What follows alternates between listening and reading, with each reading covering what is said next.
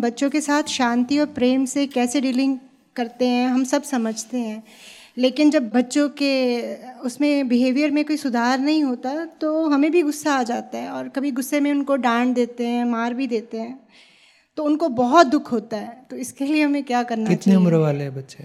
एक फिफ्टीन एक nine nine तो फिफ्टीन को मार देते नहीं फिफ्टीन को तो नहीं लेकिन नाइन पहले तो वो छोटे थे तब मार देते थे। नहीं मारना अच्छा नहीं है।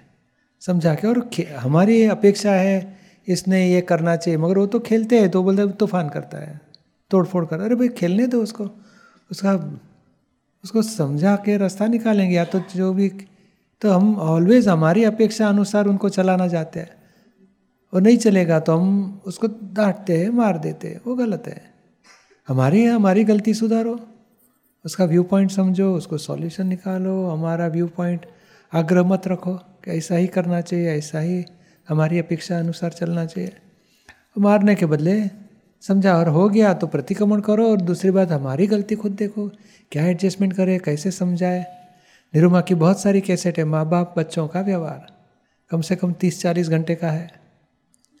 और दादाजी ने भी बहुत पाँच सौ छः सौ पेज की किताब है माँ बाप बच्चों का। पाँच सौ पेज मम्मी पापा के लिए है और सौ पेज बेच बच्चों के लिए है। पढ़ने जैसी बात है। चलो स्टडी में लो कैसे व्यवहार करना चाहिए माँ बाप ने बच्चों के साथ? और दूसरा हम मम्मी पापा है मगर हमारे भी मम्मी पापा है ना सास ससुर भी है तो उनके साथ कैसे व्यवहार करना वो हमारी ज़िम्मेदारी है।